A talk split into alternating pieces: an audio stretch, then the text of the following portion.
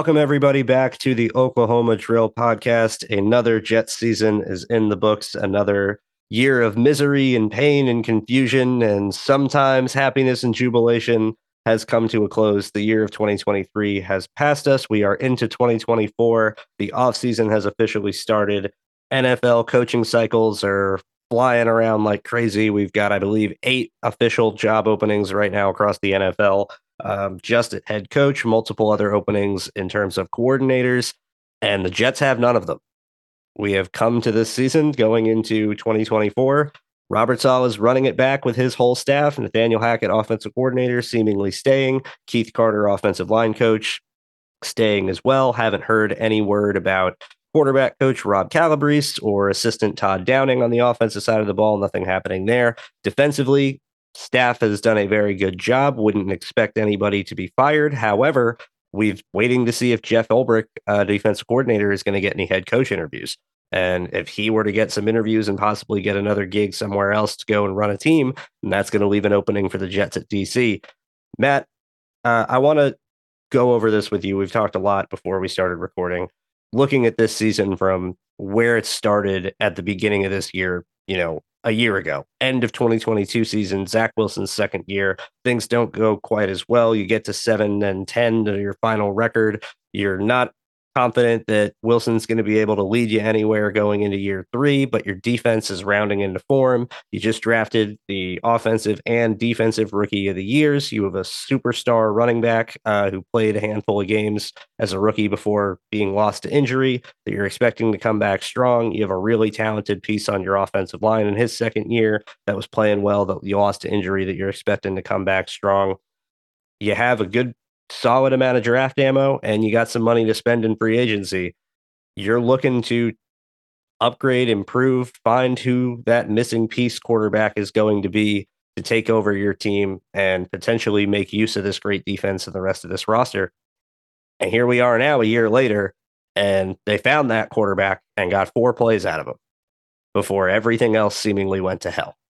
And what we want to talk about today for those listening is all of the other problems that get lost in the shuffle of Aaron Rodgers tearing his Achilles and being out for the season within a few plays to start the year against the Buffalo Bills on Monday Night Football to open the season. There were a lot of other important dates and actions on this timeline, the the timeline of suck, if you will, as you coined it, Matt, that are important and really, really vital to mention and acknowledge in the whole story of this year. So, Matt, I want to toss things to you. The first date on this timeline of suck going back to last year, before Aaron Rodgers was a New York Jet, before we even knew if Rodgers was going to be playing in 2023, possibly, or if he would be retiring, leaving the Packers, going somewhere else. The first date on that timeline where everything was really kind of set in motion to teeter all all and hinge really on Aaron Rodgers was the hiring of Nathaniel Hackett. Tell us about that. Yeah. So it was nepotism at its finest. It's all right. We're gonna hire the friend, the, one of the best friends of the guy that we want. Not really have any other value other than that. Now, that's a a move of pure desperation on its own. That we're so desperate to get this guy that we will fill the void of one of the most important uh, coaching spots on the team with a figurehead just to bait this guy to join our team. That in itself is just bonkers. Uh, I guess, like, I mean, when you have a team like the Jets who haven't sniffed success in a long time, uh, it does lead lead to things that are this desperate, to actions that are this, this desperate. Uh, but it doesn't make it any less desperate, and the stench is impalpable. I can, I, I can't, I can't control my, my gag reflex thinking back to this hire, and because it, it, we had an example of him just the year before at Denver of what he was capable of, uh, and when he's finally given the the responsibility of play calling, uh, and it sucked. It didn't. He made Russell Wilson look like crap. Uh, so and as we saw this year, it, it, Russell Wilson is, still has a little bit left in the tank to look a little serviceable. So it wasn't it wasn't Russ. It was Hack. Hack was a big reason why uh, that Denver team was horrible. But you know what? Let's bring him in. Let's have him run our offense. Yeah, that makes sense. Uh, so that that's where it all started to go bad. And then, but you know what? I just remembered something from that time that there was there was a sense of doing the right thing uh, before we went the Hackett route. There were uh, attempts made to go after guys like Bill Callahan as our offensive coordinator, uh, which is somebody I was hooting and hollering for from the beginning. Like, we need this guy. We have one of the worst offensive lines in the league. If we're going to bring anybody in, we should bring in somebody that can fix that. And Bill Callahan is the best of the best in this league when it comes to offensive line. Uh, and they at least made an attempt. They reached out to the Browns to bring him in. Uh, and the Browns realized the value of Callahan right away and gave him an extension and did not allow him to interview with us. Uh, so there, it, it, as soon as the the right move was off the table, it's like they pivot right away to the exact opposite of the spectrum with Hackett. And then it was all downhill from there. Then you have the the hiring of uh, of Keith Carter as well. And neither of these hires on the surface look good, uh, especially uh, Hackett, but Keith Carter as well. It's like everywhere he goes, he leaves behind a trail of players that don't like him, uh, a trail of injuries along the offensive line, uh, and it's and just like a, a general trail of of not having any success either. Uh, like I believe with Tennessee, sure he had a great running attack, but he also had one of the best running backs in the league. Uh, but as far as pass protection, it was near the worst. So it, it is a lot there to be desired. So if you put both these hires next to each other, it's just a pile of why, why. I mean, at least with Hackett, it's bait. But why? Why Cart? I the the only thing that makes sense, and really the only thing that uh, I think is kind of glaring, is the fact that he is good, good friends with uh, Saleh from their days uh, in Seattle. Uh, so there's there's definitely that history there, and we know that Saleh loves uh, the guys from his past. He brings them back uh, and puts them in important positions uh, every single year that he's been here. So it's it's a constant and something that I hope changes in the near future. Uh, if not, it, it, will probably be him that's changing. So it, this is this is where we start with these hires. Hackett, Carter. That's where it all started to go wrong. Yeah, yeah. I mean, you have to bring the right coaches in for the job. It, if you were going to fire two coaches the season before that we both agreed deserved to be let go and deserved to be replaced and, and improved upon, hopefully, and Mike LaFleur, offensive coordinator, and John Benton as the offensive line coach, you let those two guys go and you replace them with two guys who are even worse. And that's the misstep. You would mention the nepotism with Saleh. Um, that's been uh, an issue that we've seen beyond just this season where seemingly every coach that Saleh has had on his staff outside of, I believe, Rob Calabrese and Brant Boyer were people that he had worked with before coming to the Jets in one way, shape, or form, either over his time in Seattle, time in Jacksonville, time in Houston when he was really first starting out as a coach, uh, San Francisco, anything of the sort.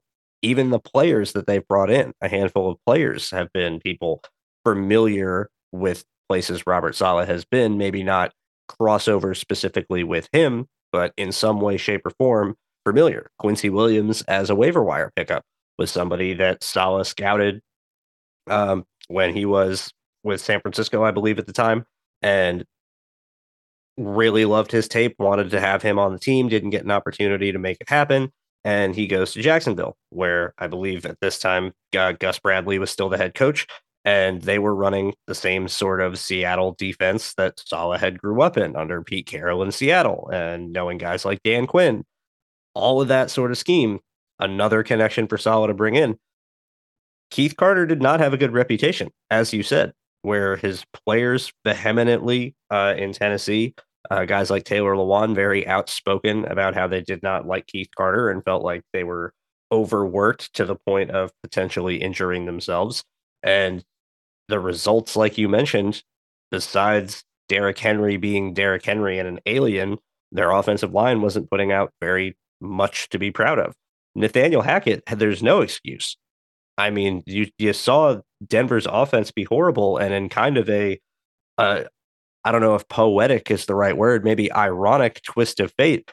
The Broncos defense was awesome that year. Their defense was one of the best units in the league, period. And the Denver offense is what held them back, very similar to how we saw with the Jets this season. The only logical connection you can make to why you hire Nathaniel Hackett is you're trying to appease Aaron Rodgers. And the only logical connection to make to why you hire Keith Carter is Robert Saleh is familiar with him and has a relationship with him from the past. Those two constants are what really ends up ruining the season for the Jets. I think appeasing Aaron Rodgers more so than anything else, because there's a difference. And let me be very clear about this there's a difference between improving the team around Aaron Rodgers and appeasing Aaron Rodgers. Giving Rodgers what he wants, regardless of whether it may be beneficial at the end of the day, is very much different than working the roster around things that he may think are a good fit that actually end up improving the, the team as a whole. Uh, and that brings us to the next date on this timeline signing Allen Lazard in free agency to the biggest wide receiver deal of the year in free agency this past offseason $44 million over about four years. When guys like Jakobi Meyers, who ended up going to Las Vegas, was a solid underused player in New England, had a solid year this year. DeAndre Hopkins, towards uh, getting up there in age, sure, but had over a thousand yards for Tennessee this year. Somebody that definitely outperformed what I thought they were capable at this age.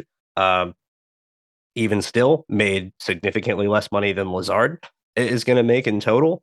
And you have a guy in Allen Lazard that had glaring issues well before he was a Jet in Green Bay. Had issues with drops, had some strength as a blocker for sure, but wasn't much of a separator. Um, really had to win on contested catches and back shoulder fades and adjustments, and that chemistry with Aaron Rodgers wasn't the type of guy that's going to go out there and create a bunch for himself and be able to get open consistently.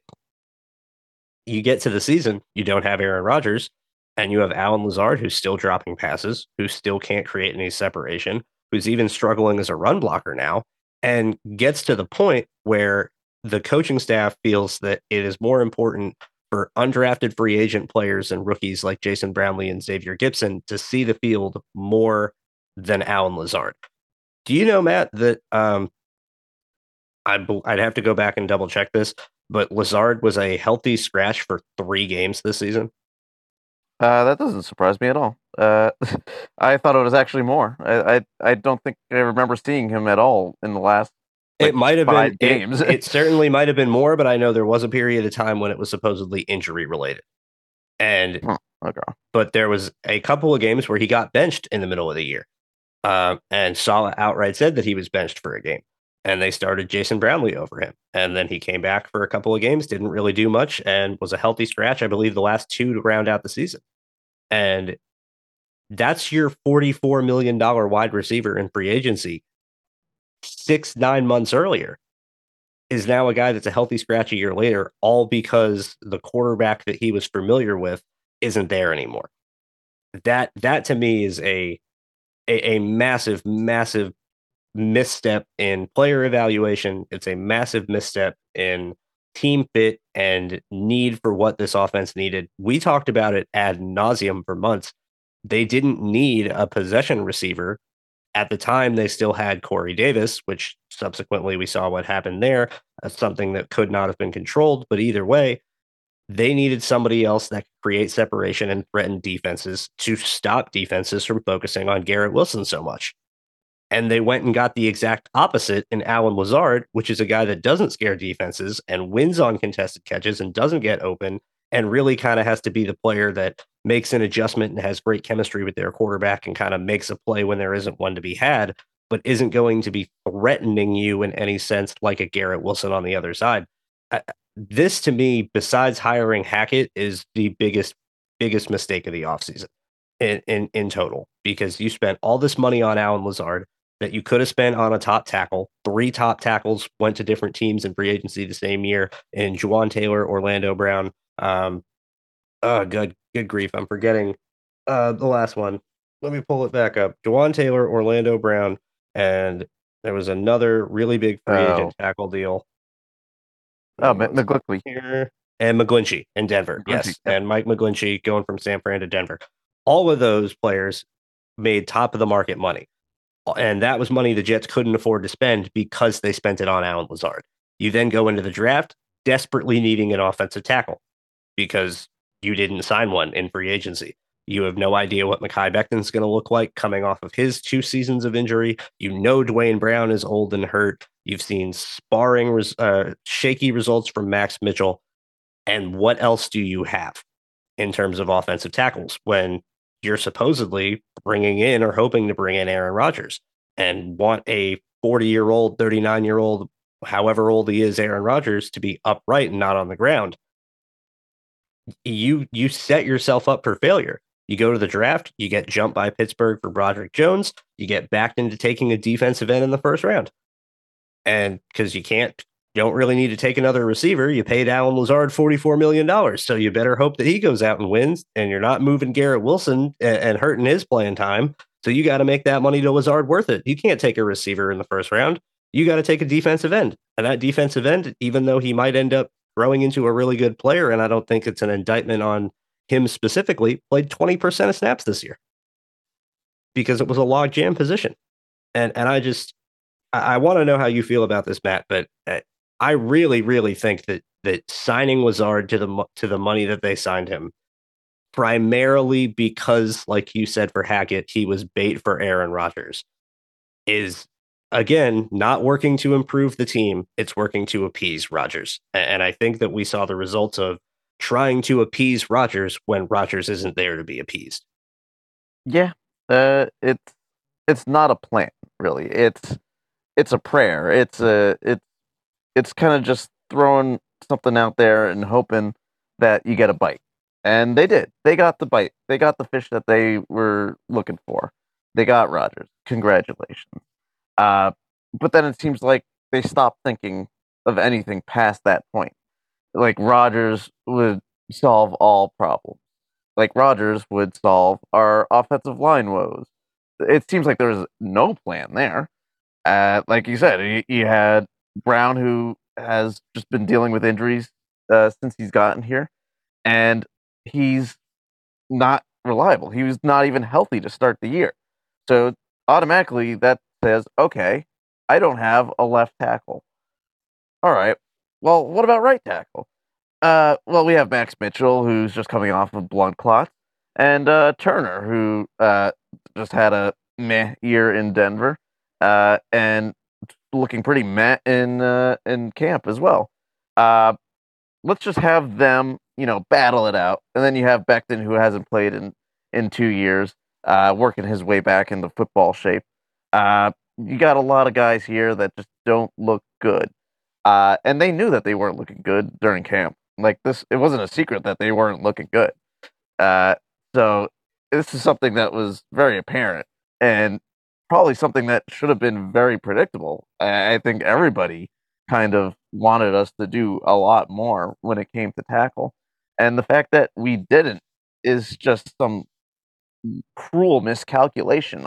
I, I hope it's a miscalculation rather than intentional because it, it, it, it has to be one or the other. It's either gross incompetence or intentionally sabotaging. Uh, because there's really no other way to kind of explain it. it, it it's it's not how you build a successful team. Uh, I know a lot of people held out hope, like, oh, you know, once they're all healthy, uh, it'll all look good. They still have AVT, who hasn't been able to stay healthy for an entire season, uh, who can play tackle. Okay, uh, that's your hope. We're putting a lot of hopes on the back of people that aren't reliable. And that is a mistake that can't be made again. Uh, but who we don't really have a choice but trusting the people that are there right now to to not make that mistake again. And it's very hard to to throw any trust behind that. Uh, it it's just was string of bad decisions personnel wise, and yeah, it all starts with that Lazard uh, uh, signing, just throwing that big money at a big guy uh, who's not even really that good at contested catches. I'm looking back at his contested catch uh, percentage, and it he, he, doesn't even break forty percent at any time uh, in in his past. Uh, and then you go to his drop. That was something that was very predictable. He's had drop percentages close to that of tight ends. In fact, there's a lot of tight ends that have better drop percentages that, than him. Uh, so it, it's it was a bad move. It was a ill-conceived move. It was a move that had very little upside, uh, and this is the result. And uh, then we can go even further if we want, if, uh, if, and go to Carter, uh, uh, the uh, Zach and the backup quarterback role, and the Cook signing. All these these moves or lack thereof, especially with quarterback, is just again poor team building. It's you, you, you even kind of make the the idea very known, like, oh, we want to give Zach this redshirt year, but then they put him directly in the path of not having that redshirt year. So everything's kind of contradictory and points back to what I just said. Is this intentional or is this just gross incompetence? And then you have Cook. You have all these holes that are still very apparent. Now we're in camp by the time that Cook is signed. So we see it, it's in full plain view of what needs to be fixed. And running back wasn't one of them. it was not even close to the top of the list of, of problem areas. Uh, it, it was really all out of concern of will Hall be good? And they made this whole thing about Hall being ready. They had a whole documentary about him getting ready. So it, it they I feel like they had a better idea than most uh, about how ready Hall would have been. And they still wasted valuable cap space on Cook a guy that we kind of already knew was uh, kind of past the prime of his career. Uh, a guy that we knew kind of wouldn't really thrive in a system like ours where we need to feed him the ball a lot, a lot, just to see any kind of production to make it seem worth it. And to put him next to a guy like Hall, who we know is going to be our bell cow, kind of kind of uh, again sabotages him. So again, more moves that just don't make sense, and, and it's just one after the other, and they stack on top of each other to make a nice leaning tower of stuff. Yeah, no, the Cook move never made sense, and we said that before the signing, and we said that after the signing, and we said that all season. Uh, that it wasn't an area that they needed to address. They needed to add more to the running back room at the start of the offseason and find someone that could be a decent spell to Breece Hall. And they did that. They drafted Izzy Abanikanda in the sixth round.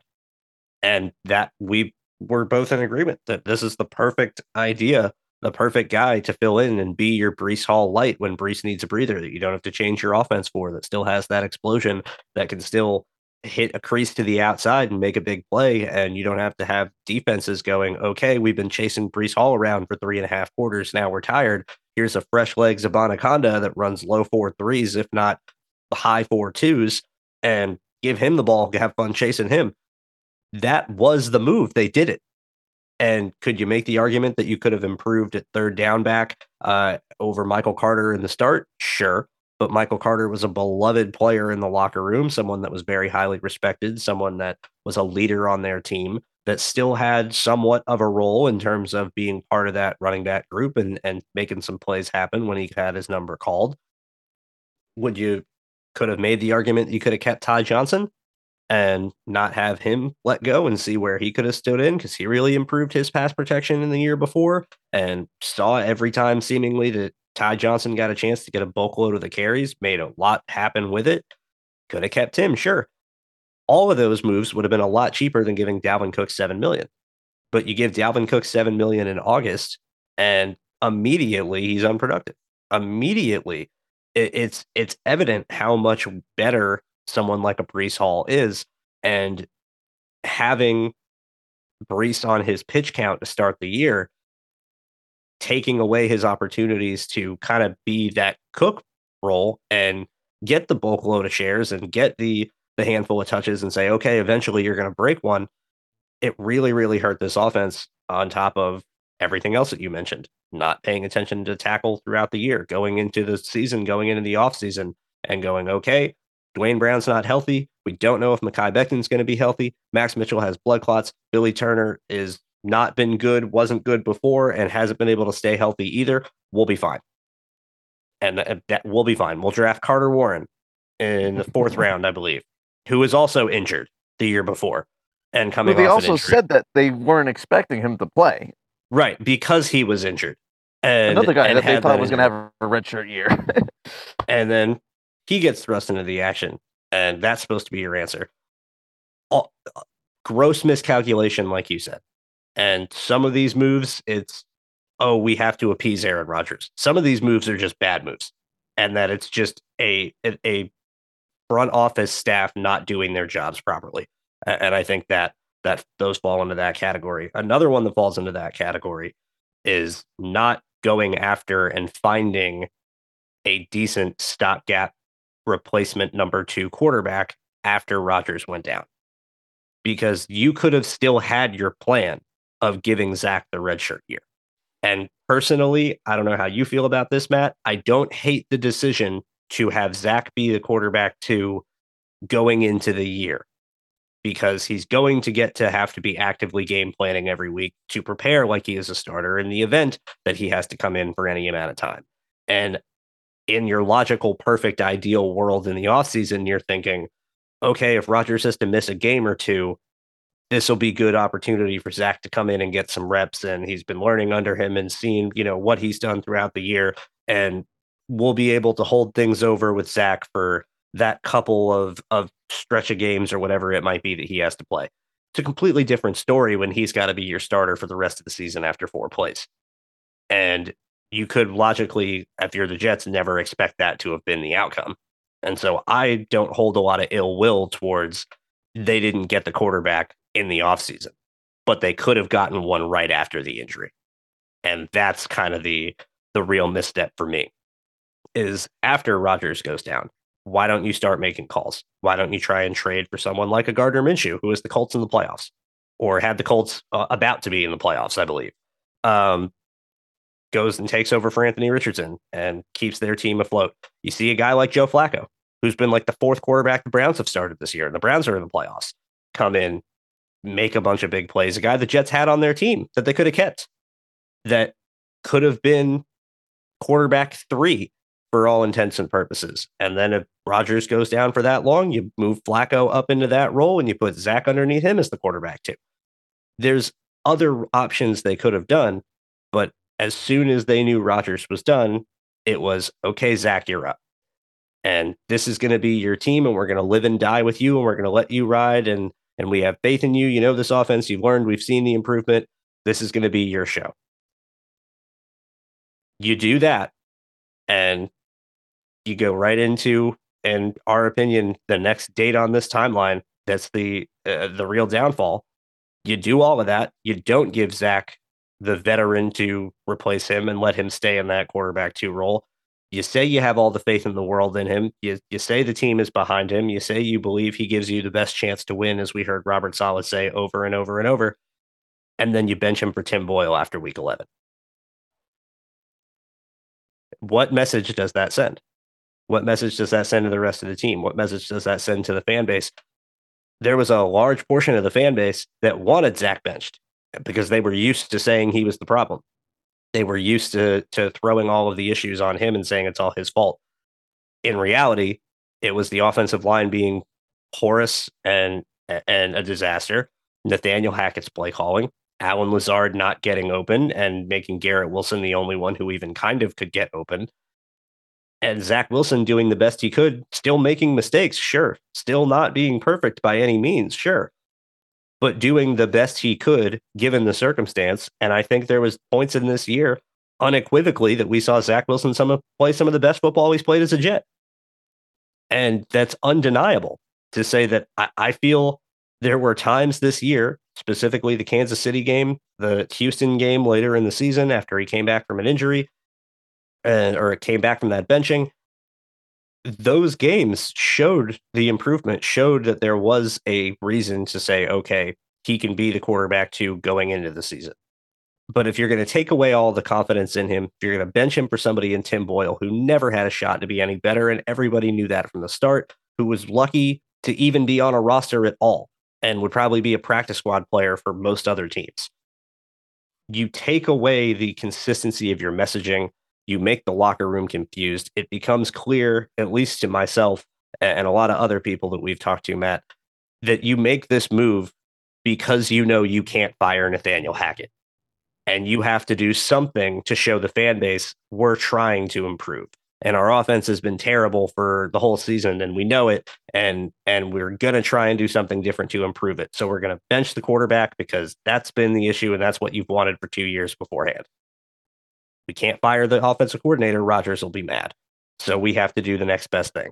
And then their offense got worse. I, I just think it's it's Saleh showing his weakness and his his his weakness to the media and his weakness to the fan base to cave and say, okay, fine, we'll make a change, and then have the results be even worse and go right back against this change two weeks later. So I feel like, hey, if you're to be weak and cave to the fans and the media, why not do it in a production productive manner? Hey, we're putting a lot of pressure on you to fire Hackett, to fire Keith Carter to do some kind of switch up in the coaching staff uh, in that realm. Why not go that route? Or how about offensive line? There's a lot of mistakes being made on the offensive line. Yeah, there's a lot of injuries, but sure. The, but also, nobody's being held accountable. Well, you do that. Show something there.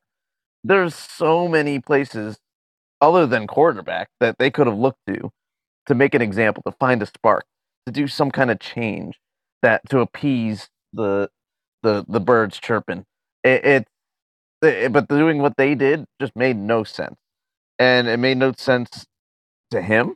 I feel like he even uh, made it very clear that it wasn't Zach and that it's not him. That that's not the problem. So then to go against that move, it, it just shows pure weakness, just like you said. Uh, it, and it just doesn't make sense. It, it's like uh, uh, I, if we were to look back to when Saleh was hired, or even the the in the preseason, and the energy that he has, I don't think anybody could ever say, "Oh, Saleh is a weak coach." Uh, that people aren't shouldn't take him seriously. Uh, but I think that's all we can say at this point because he hasn't shown any hint of a reason for us to take him seriously, whether it's in his uh, personnel hires, whether it's in his ability to uh, hold people accountable, or whether it's to you know make changes when changes need to be made. He hasn't shown that he can really do any of these things, uh, and it's just a just a big disappointment, really. Yeah, yeah, it is, and it's uncharacteristic. I mean, that week eleven in at Buffalo was Zach Wilson's last game before getting benched for Tim Boyle. Uh, Jets lost thirty-two to six. Offense couldn't do a, a thing all night, and Buffalo's offense caught a spark later in the game, was able to score some points. Defense did all they could, but really wasn't much they could do. Uh, and by the end of the game, they were so tired, they were Bills were running down their throats, and, and literally the Jets could not stop them. They got overpowered. After that game, Micheal Clemons, defensive lineman, gets in a literal fight with Dion Dawkins, the Bills' offensive tackle, in the tunnel leaving the game. And the only accountability from that lack of control was Zach Wilson getting benched. Clemons didn't even get fined. As far as I'm aware, I, I, I never saw anything saying the team fined him. I never saw anything saying wasn't benched, wasn't made inactive the next week, didn't what nothing. No accountability whatsoever. You're you're one of your players is in an opposing stadium and after a three touchdown loss goes and starts a fight in the tunnel leaving the game with a player from an opposing team in front of the media and everybody else and it gets blown up and sent all over NFL Twitter and media and ESPN and the whole nine. And the only bit of accountability from that game is you bench the quarterback.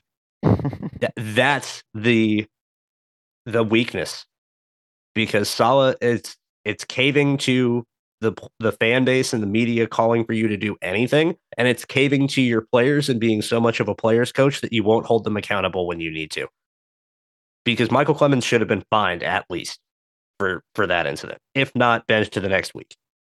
That's that is not the message that you need to be sending to your team that it's okay to do this.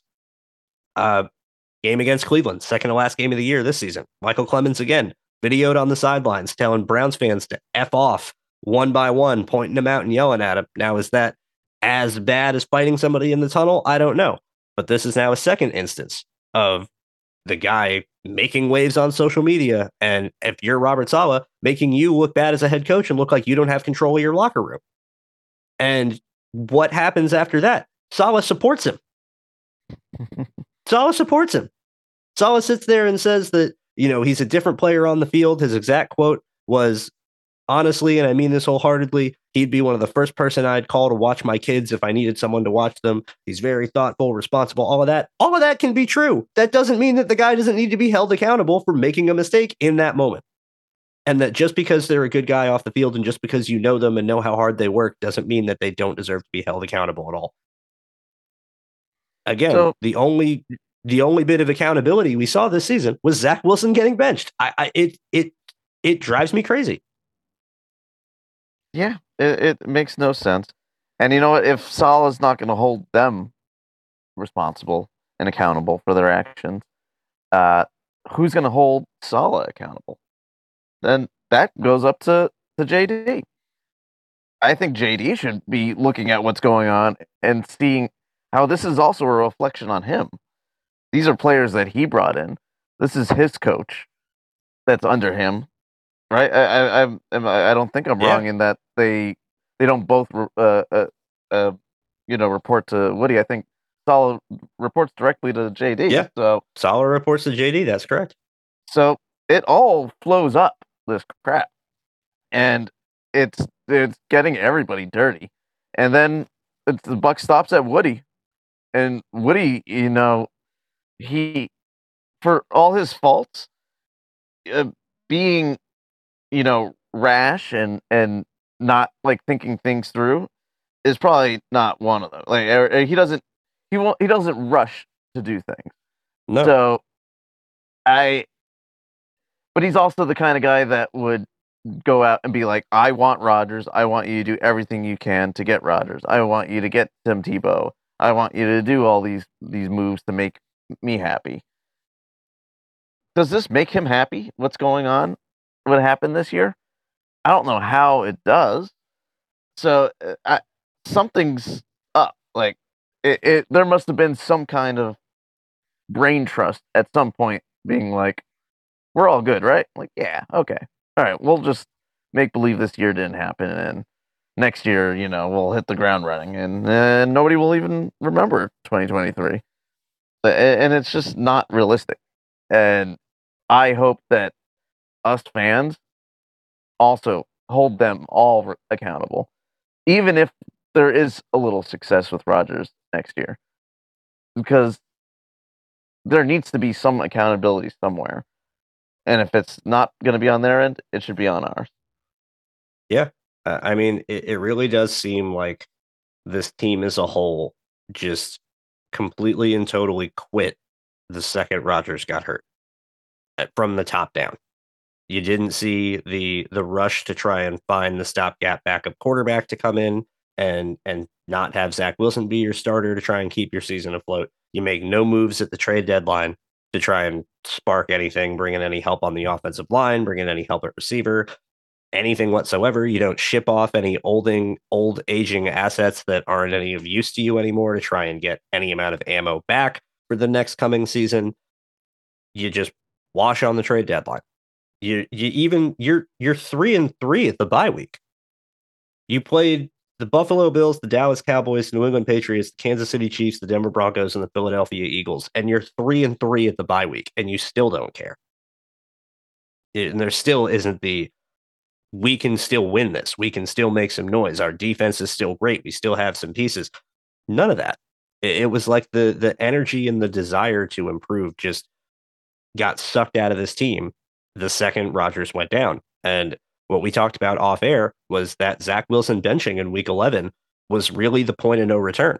That's when the Jets died, at least in our opinion. Trade deadline was over. Couldn't make any more moves. Too late to bring in another quarterback off the street. The ones that you're going to be left with to bring in are guys like Trevor Siemian. And and it's not going to be doing too much to help you. You can't it's way past the offseason to be looking to add any moves that are now affecting you any further. You're stuck with Allen Lazard, who's being benched. And what more can you do? You're down to your 12th, 13th, 14th starting offensive lineman. Your quarterback situation is is awful. You can't fire your offensive coordinator. You're at the point of no return, and you just have to let the rest of the season play as it is. It's amazing that they won three games the rest of the year after that point. Th- that's the the really impressive thing. Uh, they have an incredible game against the Houston Texans. Zach Wilson comes back from his benching plays the best football game of his career as a New York Jet. They get they start blowing out the Commanders in the first half of the year or first half of the that game, almost come back and lose, and, and somehow find a way to to squeeze out a win. And then this past week uh, against the New England Patriots to end the season in a blizzard, Breece Hall takes over. The Patriots offense can't do anything, and the Jets win seventeen to three.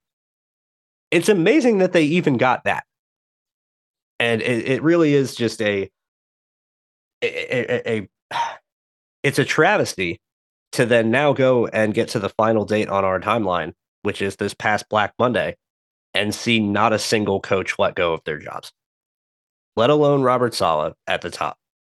To see Nathaniel Hackett still here, to see Keith Carter still here, to see Rob Calabrese for everything that we know still here, to see Todd Downing still here, to see anybody on this team, on this offensive coaching staff still a part of this team. And to see no changes being made, and after the Jets quite literally fielded a worse offense than the Adam Gase Jets this past year, nobody is being held accountable and nobody is going to be in position to lose their jobs. Because as we've seen since January of last year, Matt, they believe Aaron Rodgers cures all. And as long as Aaron Rodgers is there under center and healthy, they will be fine. And if he's not, then what's the point? that's that's a really sad way to to to go out uh, if you're Joe Douglas and Robert Saleh from where they started a handful of years ago, wanting to build things from the ground up, wanting to build a consistent winner, wanting to win through the draft, wanting to bring in the type of culture uh, players that had that sort of mindset and culture that really fit what they were looking for. The guys that were dedicated, all about football, great teammates, wanted to win, cared about the team more than themselves. And they did a really good job of that for a few years. And you get to this season, and it's like all of that gets thrown out the window because we got to make Aaron Rodgers happy, and, and, it's it's sad. You know, I, while we were talking about this, uh, I had a thought, and maybe an unpopular uh, position to take right now.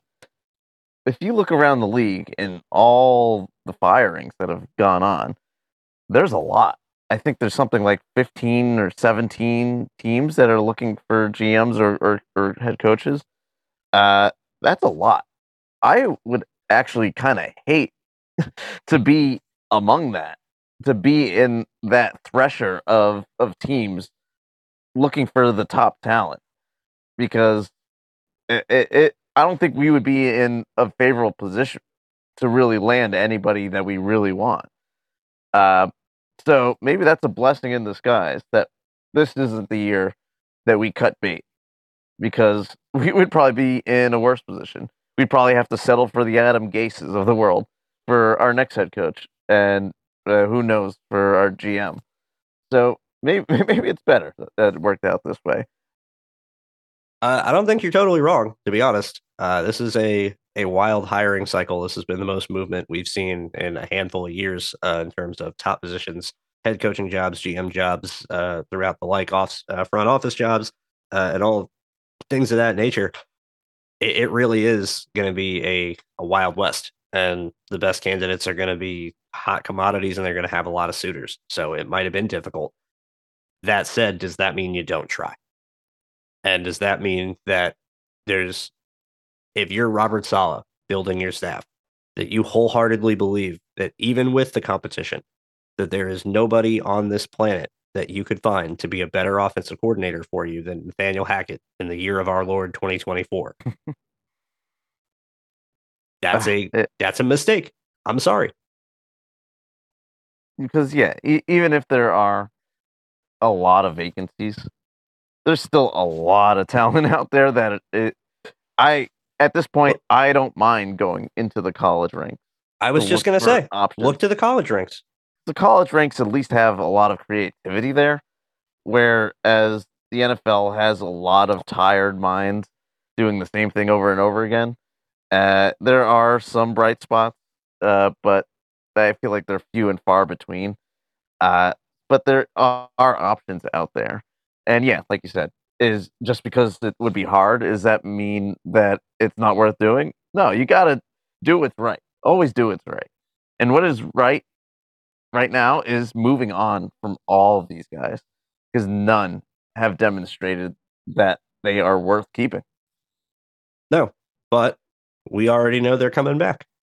Yep. And that's, and it was very quick that we heard that. There was no didn't seem like there was much time of contemplation to to sit there and think or even maybe scour the potential market of what might be available. It was no, we're good. We're keeping the guys we got. So going forward now, we, we reset this timeline for 2024. Here we are in January of 2024. Coaching staff is being intact. We'll see if that's the first date on our timeline of stuff next season when we get to the end of next year and do this all over again because it it certainly isn't an inspiring start.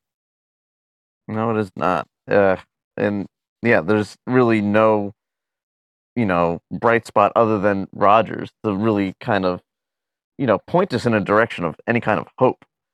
It's, I don't know, it, it's kind of like just throwing a sheet over our heads and telling us that everything's okay. Yeah, Rodgers will make it okay. That's that's what it is. That's what we've heard. Well, moving right along, timeline has been set we are officially on to 2024. Coaching staff is intact.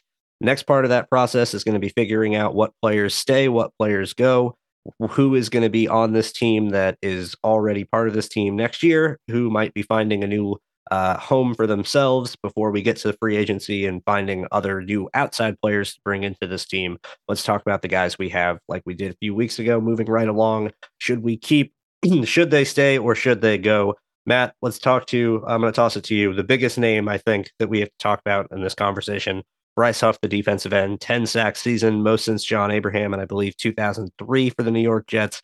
Um, undrafted free agent player from a handful of years ago, really seen his ascension grow into one of the best pass rushers in the NFL, uh, one of the best defensive defensive ends in the NFL, really overall. He's going to get paid by somebody, whether it's the Jets or somebody else. So should the Jets keep him one? And two, could they even try? Um, so I'm going to make two cases: the case to keep him, and the case to to let him go. Um, so I'll start with the with letting him go.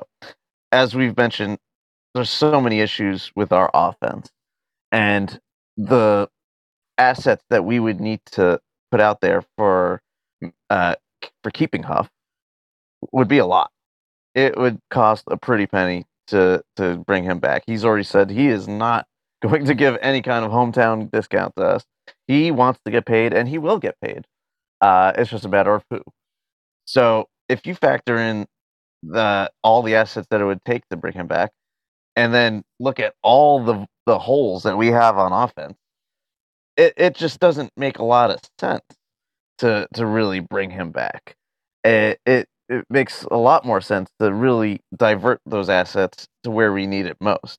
And we have a good defense without Huff. I I am confident of that. I don't think that our pass rush will be as good, but maybe we don't know. We don't know what we'll get from McDonald. We don't know if uh, JJ takes another step. Uh, Franklin Myers has been consistently good uh, throughout throughout his time here, so I'm not really worried about him. Maybe Clemons takes a, another step, uh, and we still have uh, Q. So I'm, I will still have a formidable uh, pass rush enough to where I would say if we lose Huff, we'll be okay. And then it's just a matter of all right, well, what what could we get for him if we just let him go? I think the most we'll get is a third round uh, comp pick in 2025. So we don't even get anything this year. So that means that the real the only real option if we want to really have a return on investment right now would be to tag and trade him. Uh, I could see that happening. I think the the tag number is around 20 million, um, which I think if we were to maybe sign him, is maybe a couple million dollars more than probably what it would cost to to bring him back. I think he would want something somewhere in the range of 14 to 17 million. Um, so even if we get stuck with the tag, uh, I think it's close to where we uh, would would kind of want to sign him. Uh, and I think that there would be teams willing to take him on and to give him that that number that he wants. Uh, so yes, a tag and trade would probably be the the most efficient way of of dealing with the situation if we were to lose him. Now, the case to keep him, well, the case to keep him is who he is and what he's done uh, and how he's grown as a player, and it's it's kind of it's also uh, and I it's it's also a case for JD as well because Huff is one of his success stories, and letting his successes walk out the door doesn't look good on him. So I could see him making the case just for himself with making the case for keeping him. And if we're looking at 2024 as the year, the year that we need to go all in on, you know, money be damned, we need to do whatever it takes, then that means bringing every horse into our stable that we can. And Huff is a mighty, mighty fine horse to bring in. The a guy that we know that we can lean on to be a terror on the edge. So I if I want to make a run for a Super Bowl, I want as much talent as possible, and that means keeping Huff. Yeah, that's the conundrum. Um, he would be a a vital, vital piece to this team if I think there was any way the Jets could do it. And that's kind of the the harsh reality that that we all need to accept here. Um, Bryce Huff was off this team the second they drafted Will McDonald. It, it, the writing was on the wall from there because we saw this ascension from Huff last season. We've seen it for a couple of years now. We've seen uh, this guy really, really continue to grow and get better and better. And I'll never forget, Matt, in one of our earliest uh, earliest episodes after the Titans game and Robert Saleh's first ever win as a head coach when Bryce Huff had a game sealing sack to end that game. I believe he had two um, or a sack and a half or close to two throughout the game overall. That I had made the comparison in terms of his biomechanics and his ability to dip and round a corner at full speed that he looked like Dwight Freeney. And at the time, I knew it was a lot and I knew it was really, really high praise, but I I couldn't believe what my eyes were seeing. And I couldn't get that image of Dwight Freeney rounding corners out of my head when I would watch Huff Rush. And we've just seen him continue to grow and grow and grow and hone that talent and become a dangerous edge threat that the whole league has to respect, like somebody like a Dwight Freeney. Hasn't had the chance to be that full time player yet. I think that's what he's really waiting for as well. Um, but beyond just the payday, I think he's really looking for that opportunity to be a full time starter and get the bulk load of, of snaps. And if he's going to be making that money to to make it worth it for whatever team he's on by playing a good bit of defensive snaps. But for the Jets in particular, they can't offer that to him. They rotate their defensive line too much. He's going to get eventually pigeonholed into that role as the pass rush specialist, where he's very, very good and can still make his impact felt, as we've seen.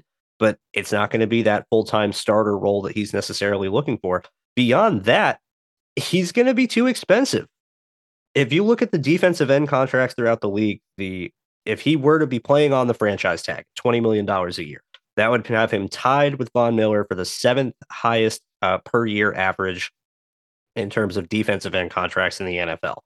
Right after Von Miller are guys like Dre'Mont Jones, Arik Armstead, and Emmanuel Ogbah, who are all making between 16.3 to 17.1 million. I think Bryce Huff outgains them. I think Bryce Huff makes an argument to say, I deserve more money than Dre'Mont Jones. I deserve more money than Arik Armstead. I deserve more money than Emmanuel Ogbah.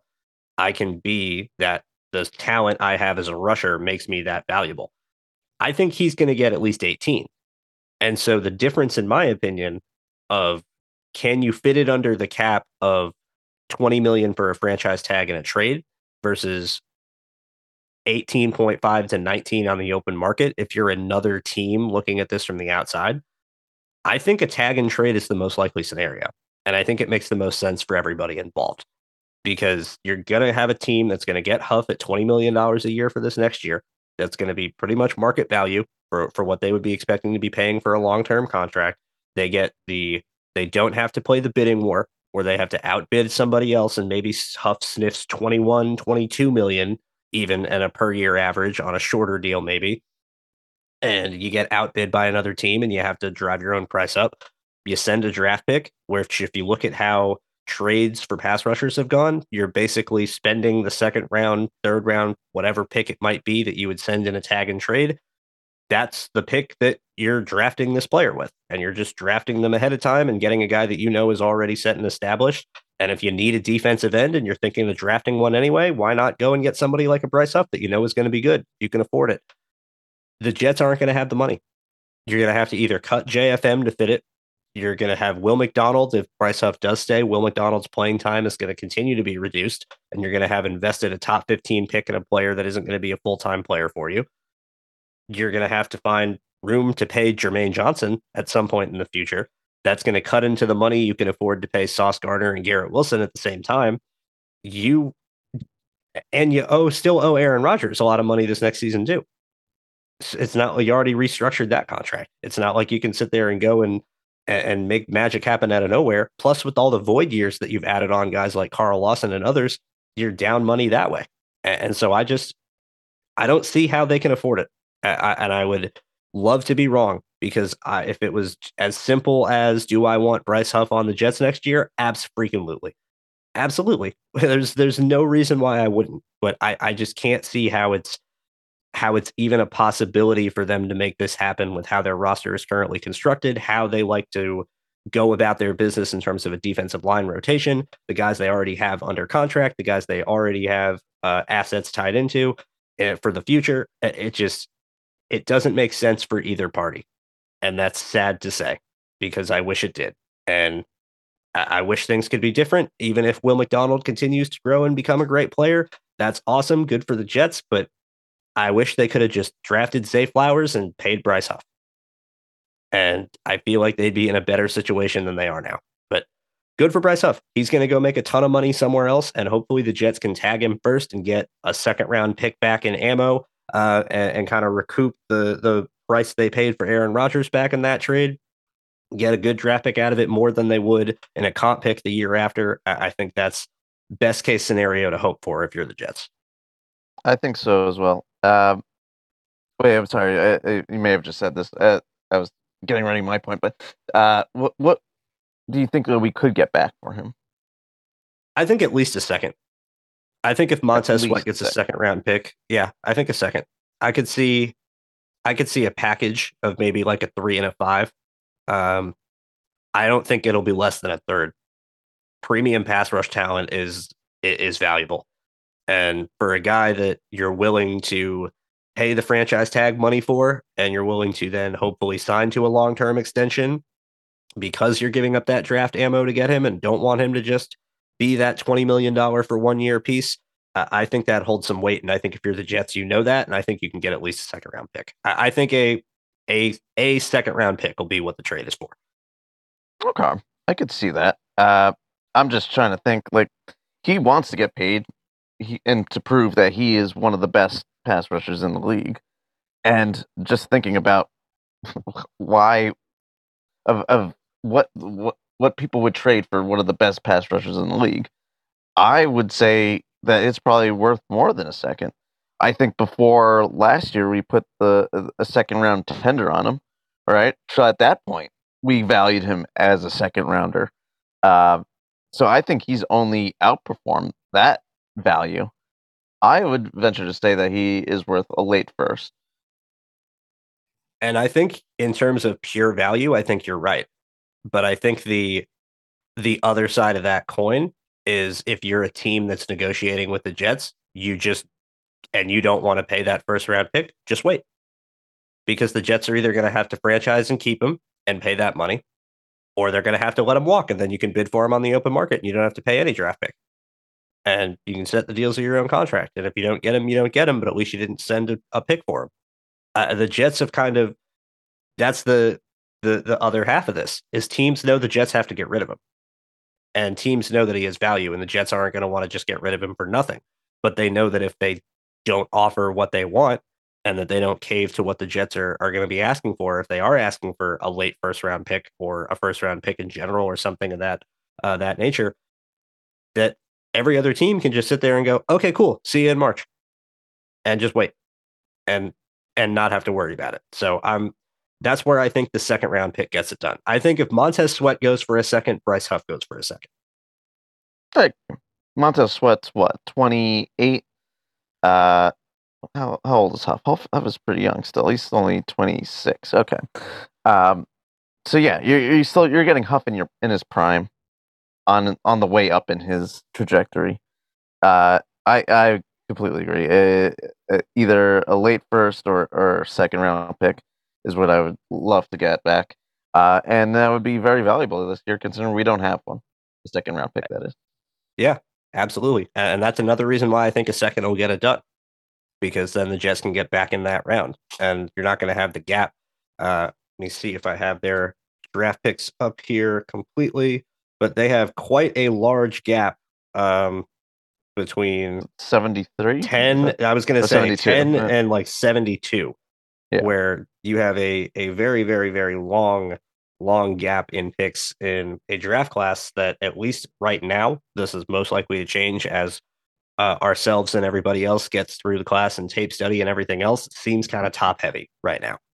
And so you want to try and it's a year where you want your picks to be earlier and having a bunch of late round ammo might not be the best thing for you. So having a gap in picks from 10 to 72 is really not ideal no, it does not.